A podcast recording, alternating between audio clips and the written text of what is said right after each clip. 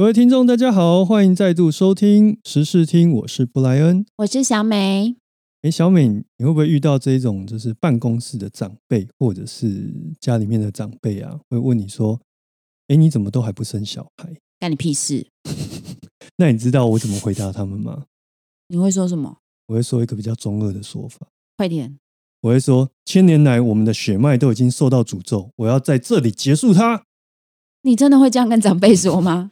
他们通常都会默默就离开了，因为太中二了，以为你发疯了吧？对他可能会觉得我在讲干的，这听起来就是一句干话，跟我那个关你屁事差不多。而且我关你屁事只有四个字，简单易懂。但是这个一讲之后就不会再追问。当然啦，嗯，因为这就很尴尬，已经不是句点，就是一个结束翻页，已经不知道跟你怎么回应了，吓坏了。不过呢，为什么我会提到这件事情，其实是跟最近一个很热议的话题有关哦，就是少子化。嗯，少子化其实，呃，台湾一直从两千年之后都一直在吵这件事吧？好像是，就是吵很久了，从我小时候一直吵到现在，还是一样嘛？所有的话题都是这样。那其实少子化，说实在，我们也没有办法像专家一样，就是讲的头头是道啦。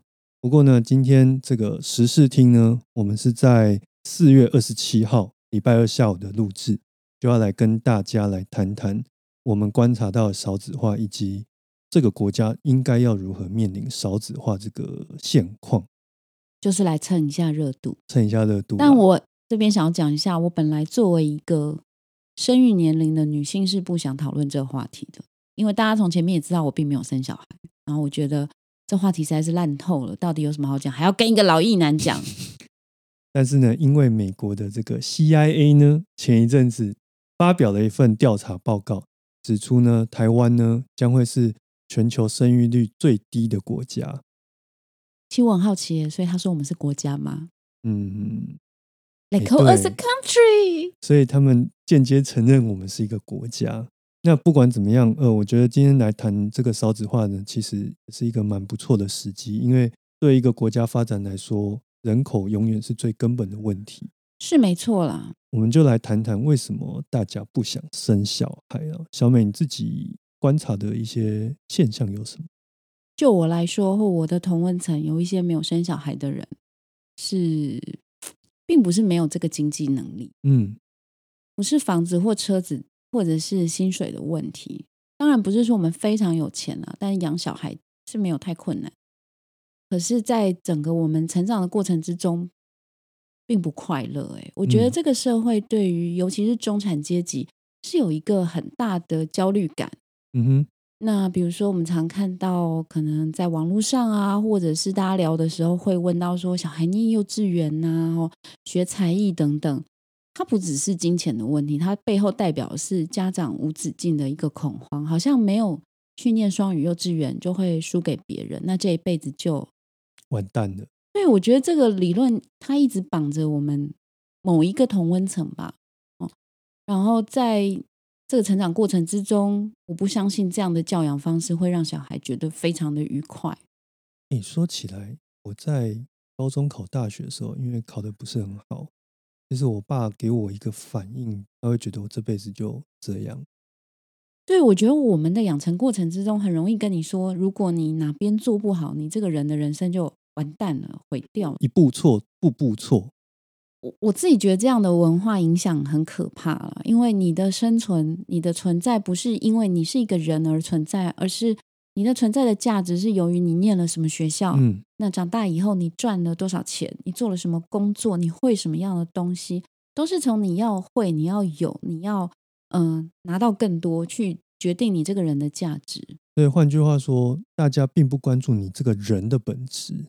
对我我自己认为，在台湾社会，我还是认为是这样在看待生命的。那比较关注的是你穿什么样的衣服，然后戴什么样的手表，开什么样的跑车，对啊，住什么样的地段。哦，对，然后你知道，就是比较这个东西是无穷无尽的啦。你可以去，呃，房子就是地段嘛，房间大小啊，装潢啊，你不打什么东西都可以啦。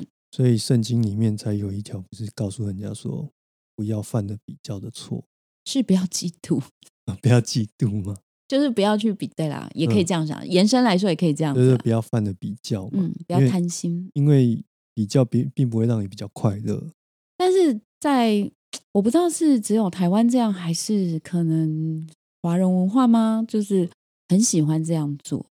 然后我们也常常用很多非常外在外显性的条件去决定一个人成不成功，然后能不能够拥有更多的，不管是关注也好，或者是尊敬也好。那这一些，我认为不是一个有利于人发展的文化。而且以前在学校里面成绩比较好的学生，通常老师对他的印象也会比较好。他如果做了什么样的错事，然后同学告诉老师，老师不见得会马上相信。对啊，因为我就是成绩比较好的那个 G Y 学生，所以你去掀同学的裙子的时候，老师也不会相信这件事。对我当然不会掀裙子，但是干了一些坏事的时候，的确比较容易免责。我真的很容易得到一些豁免。嗯。所以，就相对的，你在这个社会上的资源，就是来自于你从外在的这些成绩掩饰住你的一些缺点。有一点，我真的觉得到现在这件事情，显然还是没有改善。嗯。尤其是我自己身处在一个天龙国里面，我从我的同温层里面看到，就是我们大家都已经在这个算是这个社会中产阶级好了，可是父母的焦虑感没有比我小时候，呃，父母的焦虑感来的少，反而是越来越严重。嗯，那你不觉得这在文化上发展奇怪吗？这些人，我们这些人拥有的资源其实是比我的父母亲多很多的，但是我们想到就是未来会更可怕、更辛苦。嗯那你都觉得未来更可怕、更辛苦，你干嘛创造下一代啊？你干嘛让下一代更辛苦呢？对啊，我们好像就是一直在创造一个破关游戏嘛，下一关会更难、更难、更难，然后我们生出下一代，让他去做更难的破关，然后是为了什么？最终还是两腿一伸就走了。对，嗯，所以我说嘛，这样千年来的诅咒要在我这个世代结束啊！我是确定啦，这一集绝对不会得到内政部任何的业配。对，其实所以其实说起来，不快乐这件事情是造成很多人不见得愿意生的一个最根本的原因之一嘛。对啊，然后我们会帮他找很多原因嘛，嗯，就是他的原因之外还有很多原因。那我不否定这些原因，比如说高房价是不是？我觉得他一定是。是啊，因为我刚跟小美在私底下就讲过说。如果你以一个家庭的月收入来算十万，你说实在的，你要在双北地区买一间房，有可能吗？如果没有父母亲帮忙，几乎是不可能，对嘛？我们就现在随便可能一个小公寓都要破千万嘛。嗯，那我就先不谈那些投期款哦。假设说上天就掉下来，怎么一千两百万就两百万丢给你好了？那一千万的贷款，你一个双薪家庭月收入十万。你如果二十年要去还的话，那一个月平均不含利息就已经快逼近五万块了。对啊，就是它并不是一个适合家庭生存的这个条件呐。对啊，那更何况如果你生一个小孩的话，就有三口人；两个小孩就有四口人，以此类推。你这样一个小平数，你要如何让人生存的开心、生存的舒适呢？所以我觉得高房价它一定是一个原因，但它不会是唯一的原因吗？因为高工时也是啊，那甚至于你为了要赚钱，其实一天就可能有八九小时，甚至于十几个小时待在公司里面。那人一天也不过就是二十四小时。对啊，那睡觉原则上还是八小时嘛。对啊，那这边东扣西扣，你还有多少的时间去跟小孩子做陪伴，或者是说去跟他们说话？所以其实高房价、高工时啊，还有现在所谓就是这种薪水不涨，我觉得它都是原因。嗯，而且。这些因素综合起来，它也会加深父母亲的焦虑感。大家又要比较说：“哎，你看我的小孩到这个双语学校啊，一个月啊，这个学费都是什么两万五啊？那两个就要五万块。那刚刚你看，我们刚刚算月收入十万的家庭，扣掉五万块的房贷，然后五万块的这个幼稚园费用，刚好吃土。那剩下大家都吃空气就可以过生活嘛？我觉得这些费用。它都是基于我们前面讲的比较或焦虑而来的啦，不是说这些东西你一定不需要或一定需要，而是我觉得我们如果整体是被社会价值绑架的话，就变成我们被推着一定要去做这些事情，一定要这样，他就有点失去了原来身为一个人他本来所需要到底是什么，他的价值到底是什么，而且这个社会也不会关心你开不开心、喜不喜欢。我觉得我们的社会是把这件事情放在非常非常后面。那比较重要是你的外在的条件，你做什么样的工作，是不是坐办公室可以带来多少的财富？我觉得现在当然会比以前进步啦。嗯，可是父母亲在希望小孩很快乐成长的时候，总是还是免不了啊。如果可以顺便把英文学好就好了。可是其实我觉得这个就是一个迷思诶。当然学英文很重要，我也承认。可是我以前常听到一个玩笑话，是说：“哎，你知道吗？美国的乞丐英文都比你好。”没错。但是他是乞丐，所以他会是乞丐，并不是因为英文好不好这件事，而是因为他的技能或是他的选择不好。对啊，嗯，有时候也是单纯运气不好啊，或者说单纯他就想做乞丐，这都是很有可能。那只是说，呃，我的意思是说，其实学好语文当然很重要，但并不是让你成功的唯一条件。哦，我这几年觉得台湾是不是已经第二语言或者什么官方语言要变成英文了？因为我身边的家长都非常的焦虑，小孩好像都可以在七八岁的时候就有一个可能我在大学的英文程度吧。但是我我自己觉得语言就是一个工具啊。如果以语言来说的话，当然他把它学好很好。可是如果没有在十岁以前学的很好，我觉得也还好吧。他对啊，他就在那里等着你去学的啊。而且重点还是在于，就是说他开始一个比较正式的学习啦。哦哦，一个比较正式的学习之后，他是不是对这个感兴趣？然后他也觉得这件事很重要。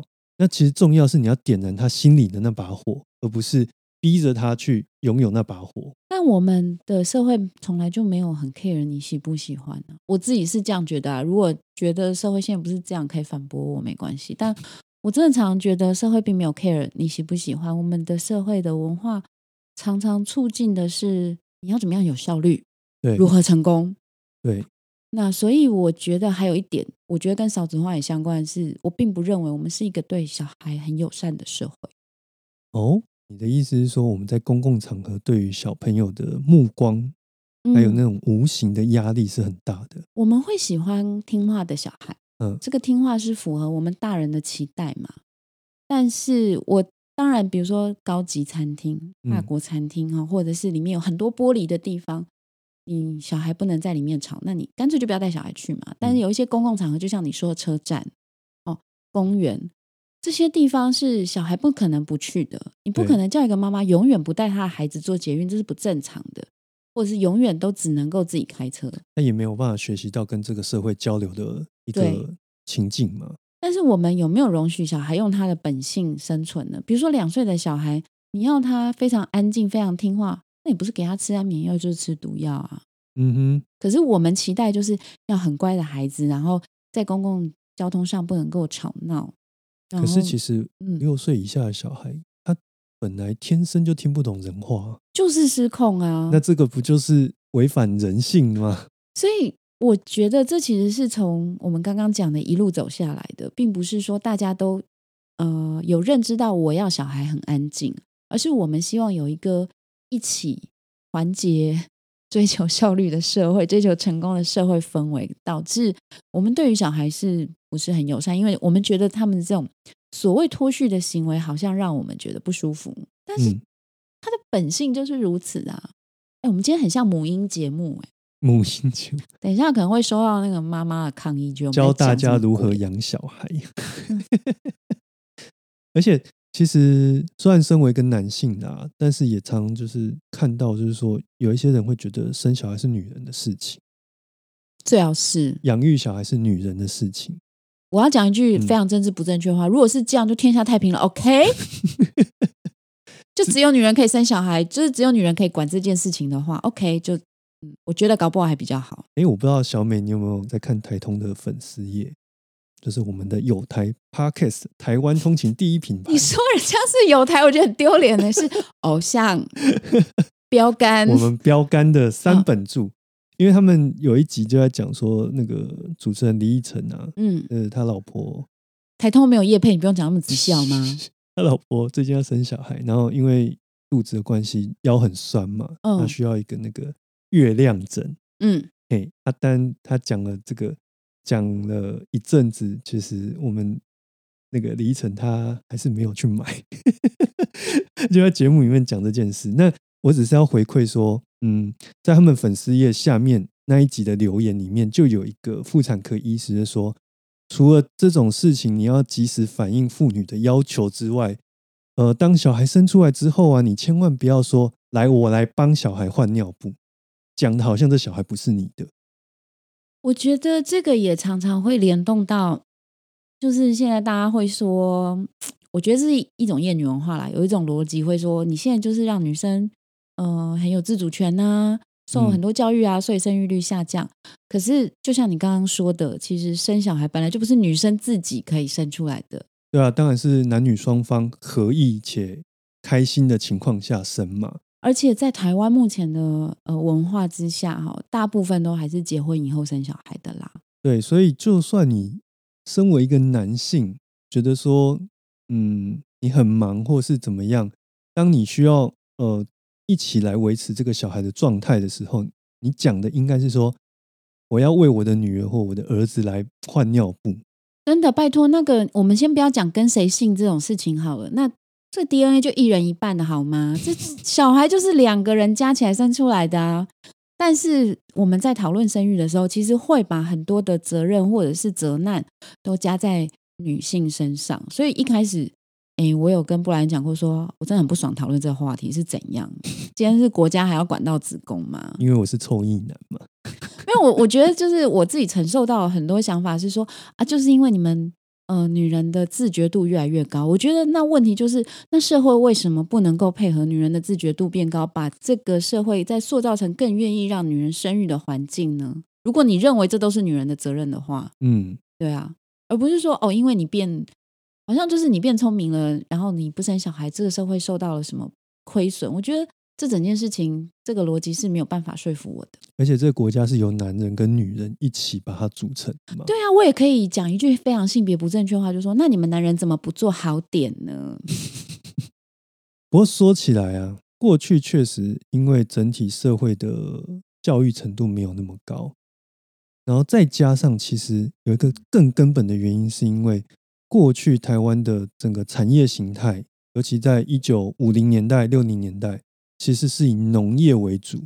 那后来慢慢转向工业，那现在是以服务业为最核心的一个呃产业形态嘛？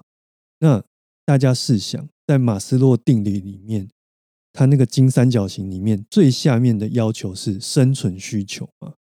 对，就是在前面几十年是一个劳力需求很大的社会。对，那为什么？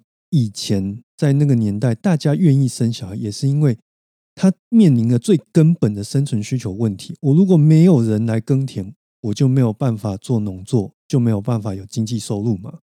所以我必须要生大量的人力来处理这个业务嘛。这也没有错啊，的确在以前的年代，是你的孩子越多，越能够帮忙你去扩张一些，不管是。农业或者是工业，就是或者是一些生存的版图。对啊，我一亩田要一个人来耕，那我现在有二十亩田，当然不可能要二十个人，但是至少是有十个人来跟可以吧？对啊，以前是比这个人力的。然后再加上二次世界大战之后，全世界的一个战后婴儿潮造成的人力的人口大爆炸，这个都是一个时代背景之下的一个使然的一个结果嘛。对啊，就是没有战争了，而且医疗水准提升，营养也提升，所以人口就大量的增长。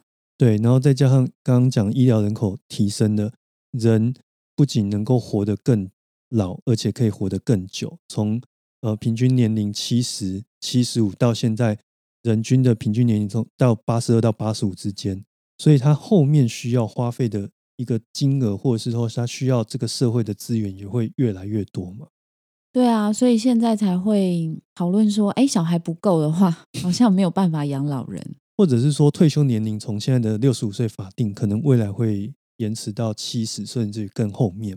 嗯，我自己会觉得，我不知道听众你们怎么觉得啦。就是我们的确会烦恼生育率下降。那我自己常听到一个逻辑，就是说，你看这样以后就没有足够的人缴税养我们了。啊，我就觉得靠背，这真的很情绪勒索。这个就好像说，爸妈对小孩说：“你以后一定要养我。”然后，呃，如果小孩生的不够的爸妈，可能将来好像就是老了以后会饿死一样。所以这也是一种世代的一个观念上的一个差异嘛。因为以前都是说养儿防老，对啊，但是我们现在只是把养儿防老观念扩增成整个社会都要大家一起养儿，然后防我们的老，不是吗？所以生小孩的目的已经从耕田变成说你要来养我了，就是希望可以生出一嗯很多很多的小朋友，然后将来长大缴税给我们用。就是我不是说这个逻辑，它本质上 对我是觉得它有问题，我不是不觉得它有问题，但我要讲的是说。就好像我是一个没有小孩的人，那我在规划我将来的人生的时候，我一定会把这件事情规划进去。就是几岁之后可能就不会工作了，我没有收入，那自然而然我会先去想一下，那之后我要怎么过，对不对？我们先不要管，嗯，就是国家养老津贴这一部分，而是面对我将来衰老的这个过程之中，我会做财务的规划，我可能就不会做五十年之后还要需要花很多钱的这些事。事件，那我觉得国家也是可以这样子去思考的，不是吗？因为我不认为以台湾这样大小的国家来说，人口一直往上增长很健康。你们难道觉得很健康吗，各位朋友？因为为了做今天的节目啊，我有准备一些资料让听众来参考一下。那这个资料呢，就是从国发会我们国家的国家发展委员会里面官方网站上面截取下来的。因为其实整个台湾的那个人口的一个变化，如果你把时间拉长到一九六零年代来看的话，嗯，在一九六零年代，全台湾的有统计的人口是一千零七十九万，哇，我们就粗略的估计抓一千万，嗯，一九六零年代到一九七零年代的时候是一千四百六十万，哦，我们就粗略的估计抓一千五百万。也就是说，这十年增长了十呃，这十年增长五百万，增长五十趴呢。对，那从一九七零到一九八零这十年呢，到一九八零的时候来到了一千七百八十万。哦，也就是说，那个增长幅度其实已经趋缓了。对啊，每十年增长五五百万，变成每十年增长约为两百八十万。嗯，从一九八零到一九九零年呢，增长来到两千万。又再度趋缓一点点，嗯，所以如果我们从历史的记录来看，其实人口的增长它是一个趋缓的现象。那如果说各位有在商业界打滚的话，你知道一个新产品出来之后，一定有一个周期跟曲线嘛？对啊，它会进入一个安稳期，然后之后慢慢下降。真的，对，就像国家经济发展也是会很快的人。上升之后会有一个平稳期，OK，然后之后会慢慢再掉下来一些些，甚至于如果你控制不好，它就整个会滑下来嘛。对，但是就是你不能够永远都是往上冲，拜托，火箭冲到外太空也是会停停下来，好吗？我觉得在讨论少子化的时候，一直有一个呃违背自然法则的一个思维，人口必须要持续往上增长这件事。对我，我就是觉得这件事情是个很大的迷思，因为不可能有一个族群它是永远都一直在成长，然后不会往下降的，这是不合理的。对，那以我们全台湾就是目前所谓的中华民国来看，人口数最高峰是在二零一九年的两千三百六十万。哦，所以现在比较低了吗？有略微低一点点，因为我们的这个出生率低于死亡率。哦，嗯，但还是很多啊。对。那那根据国发会的一个估算呢，台湾的人口在二零七零年，也就是从今天开始算，约为五十年的时间，有可能回到一千五百万左右。哇，那你知道我听到这样我会觉得怎么样吗？我会觉得说，在那个时候的台湾，应该大家可以喘一口气了，因为台湾的人口密度过高嘛。对，现在台湾人口密度是全世界前几名诶，前八名还是前几名？就是我们人口密度其实是很多的，而且要想哦，我们有很多地方是不可能住的，我们山区很多，你不可能住在奇来山上，对，我不可能住在玉山等等，对你不可能住在嘉明湖旁边，所以现在台湾其实是属于一个人口密度很高、很拥挤的状况。各位听众，我们不要说你现在去跟什么印度或者是对岸来做比较。当然，一定有人口密度比我们高的国家没有错，但是台湾的人口密度在全世界排名是前十名的，表示我们是很拥挤的。而且我觉得每次在算这个人口密度啊，它都有一个呃观念上误区。还记不记得以前我们小时候在学中国地理的时候，嗯，有一条线是从东北画到西南，对，然后他去呃去换算那个人口密度，嗯，西北边原则上都是很稀疏的，然后东南边是很紧密的，密到就是你看不到空地。到现在还是啊。对，那其实台湾的地形上来说，如果真的把能够住人的那个密度把它算进去，而不是整块台湾国土的话，或许我们都可能比新加坡来的高。不可能哦，因为新加坡它是全世界人口密度最高的国家嘛。对。但是我们要知道，是新加坡原则上整块国土都可以住人。没错，原则上它划分的很清楚。我不会说百分之百，但是它有很大一块都是可以住。它没有这么多什么山呐，或者是峭壁啊，或什么之类的。而且它境内也没有农田。新加坡也不过就是一个新北市大小。对。对不对？嗯。好，那我们再回来看台湾。台湾其实。我们刚刚讲，你不可能住在玉山上嘛，你不可能住在七来山上，你不可能住在嘉明湖边。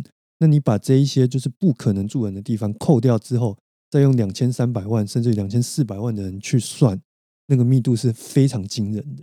是的啊，我们在双北上下班时间应该就可以见识到了吧，各位。所以其实，嗯，从我们一九八零年代到现在，那个人口是持续的在往上涨，大家就会有个误区，就会觉得说。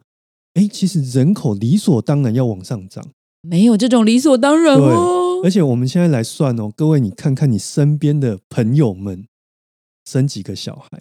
数学时间，因为这个有点小小的复杂，要请大家就是专心的听布莱恩讲解。对，那还好，因为听 podcast，所以你真的没听懂，可以再退回去听。你知道人口这呃要往上走有多难吗？甚至于持平都很困难。比如说，我今天跟小美结婚好了。谁要跟你结婚？拜托啦！哦，好啦，那我们结婚就是想生小孩嘛。那但是因为又养不起，所以我们生一个。一加一等于一，错。我们是两个人生一个。那如果这个国家每一对夫妻都是生一个的话，减少百分之五十，所以人口是会衰退的，而且是五十趴。对，好，那今天我们就是立志说，那这样生一个对国家没有帮助，我们生两个。好，一加一等于二。以一个家庭来说，两个人生两个人出来，其实人口还是会衰退哦。哦，大家是不是觉得为什么呢？因为比如说他是在二零二一年出生的，一月一号到十二月三十一号这个时间区间，这三百六十五天出生的，他能当他变成一个劳动人口，也就是十八年，也就是来到了二零三九年的时候，你相信这一批二零二一年出生的人？假设有十万哈，到二零三九年还是十万吗？不可能。为什么？因为人总是会有一些旦夕祸福，总是会自然的不小心死亡嘛，不管是疾病或是意外嘛。你总是这十万人有可能到了他们能够工作的年龄，其实有可能变成八万或是七万八嘛。没那么低啦，但是就是一定会有耗损，多多少少会有一些。对各位各位听众，我们要讲一下，不是在诅咒大家，而是这就是一个自然界自然的现象。这一个社会在运作当下，总是会有意外，总是会有疾病，所以不是大家生了一百个小孩，这一百个全部都能够健健康康长大，大家都能够理解吧？好，那我们生两个对国家没有贡献，那我们生三个总可以吧？哦，一加一等于三了，好像有一点点增长嘛？对呀，对不对？而且是增长了百分之五十。那前提是每一对夫妻都愿意生到三个哦，没有这种人哦，不是，我不是说没有愿意生三个，是我很难遇到超过几个这样的夫妻。对，那好，不愿意每一个都生三个的话，那变成说有些人要生比较多，有些人生的一两个，那才有可能平均值为三。但是这个平均值为三，要成为劳动人口，还是有可能造成一些耗损嘛？而且你的劳动人口是十八年，拜托，现在十八岁就出来赚钱的人不多了，好吗？所以有可能又要推演到二十二年。嗯，对。如果以我的例子，可能要二十呃二十多年就对了啦。对，嗯，好。那生三个劳动人口可能还是不太够，对不对？嗯。那我们生四个可以吧？太夸张了，我根本就没有认识这样的人。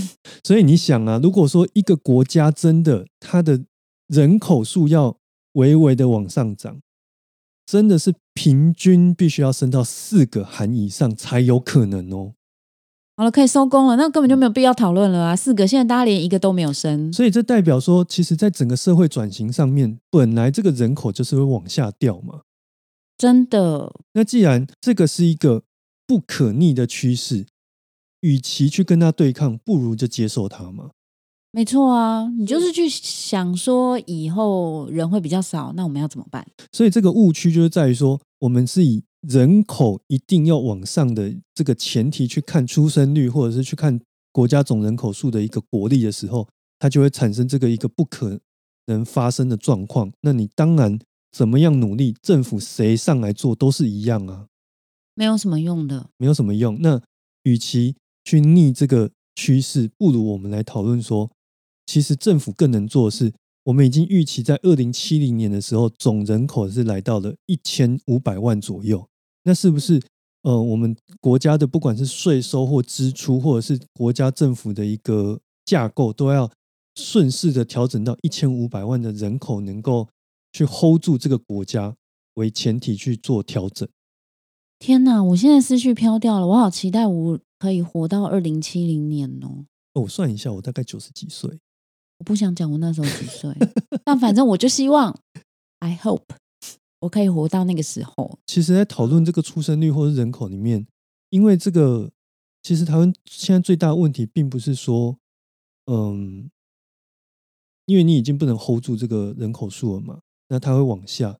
那唯一能做是说，我们不要让这个往下的趋势那么快的云霄飞车往下冲，不要变成一个漏斗。嗯。我们就是变成一个顺顺的，哎，我不知道什么形状是这样，变成一个美女的那种腰部的形状是这样吗？就是说让那个曲线的这个曲率稍微缓一点。因为我我这边我想补充一下，就是如果有学微生物的朋友，或者是你有相关就经验，你就会知道，其实养细胞啊、养细菌的时候，就是它会有一个很快速增长的期，然后但是到了一个阶段，它会。开始族群有一些减少，对不对？因为其实环境已经没有办法供给这么多的微生物一直一直不停的增值，但是它衰落到一个阶段之后呢，它又会维持在一个平盘，因为生物跟环境它就是可以达成一个平衡的。对，然后没有一种生物可以无限制的不停的成长，那是不正常的。那只是说，因为我们现在身处在二零二零或二零二一年这个阶段。其实是因为人类也前所未有的遇到了一个人口大爆炸的机会，因为就是发明了各式各样的药品，然后又没有大型的战争。有啦，其实，在非洲啊或其他地方还是有，但是没有像以前世界大战这么大的战争，所以我们会觉得啊，就是这个才是正常。人口一直增长叫做正常，但是其实以前是没有这样子的事情。那事实上，如果你生物界的角度，一个区域里面，你如果地球作为一个培培养皿来看的话，或许六十亿已经是对他来说是很痛苦的事情了。那这时候，如果你继续增长的话，你只会让整个地球产生更负面的一个影响。对啊，我觉得人口一直增长对地球没有很健康，不是吗？你看 COVID nineteen，我们就看到两个观察指数啊，一个是。北极的海洋的生物，嗯，海洋就是海底下的生物。呃，科学家有观察到，就是说这些生物因为我们 COVID-19 的关系，经济活动下降，他们反而有更好的休息环境，然后它的生物活动的一个指数有上升。对。那另外一个呢，就是我们从空污来看，因为过去其实地球因为空污的关系，很多人因为空污而过世。但是就科学家在研究说，呃，在 COVID-19 这一年呢。因为人类的一个活动量的减少，空屋其实也相对下降。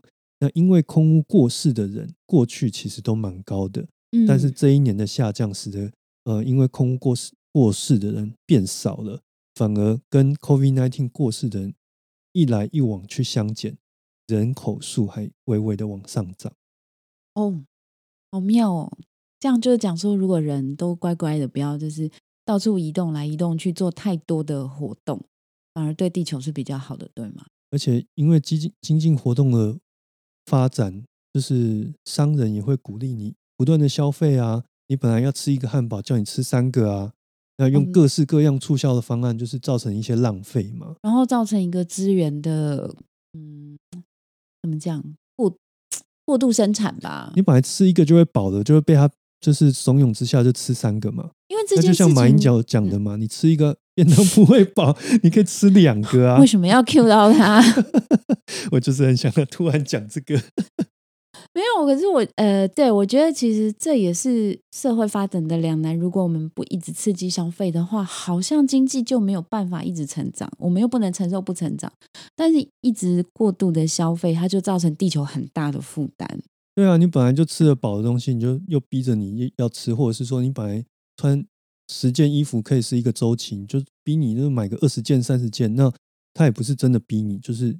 透过各式各样的方式引诱你去买你不需要的东西吗？是的，所以其实人口的增长，或者是这种无止境的欲望增长，对于地球来说是个很大负担。那有些人会说，人就是地球的主宰啊，地球应该要配合我们。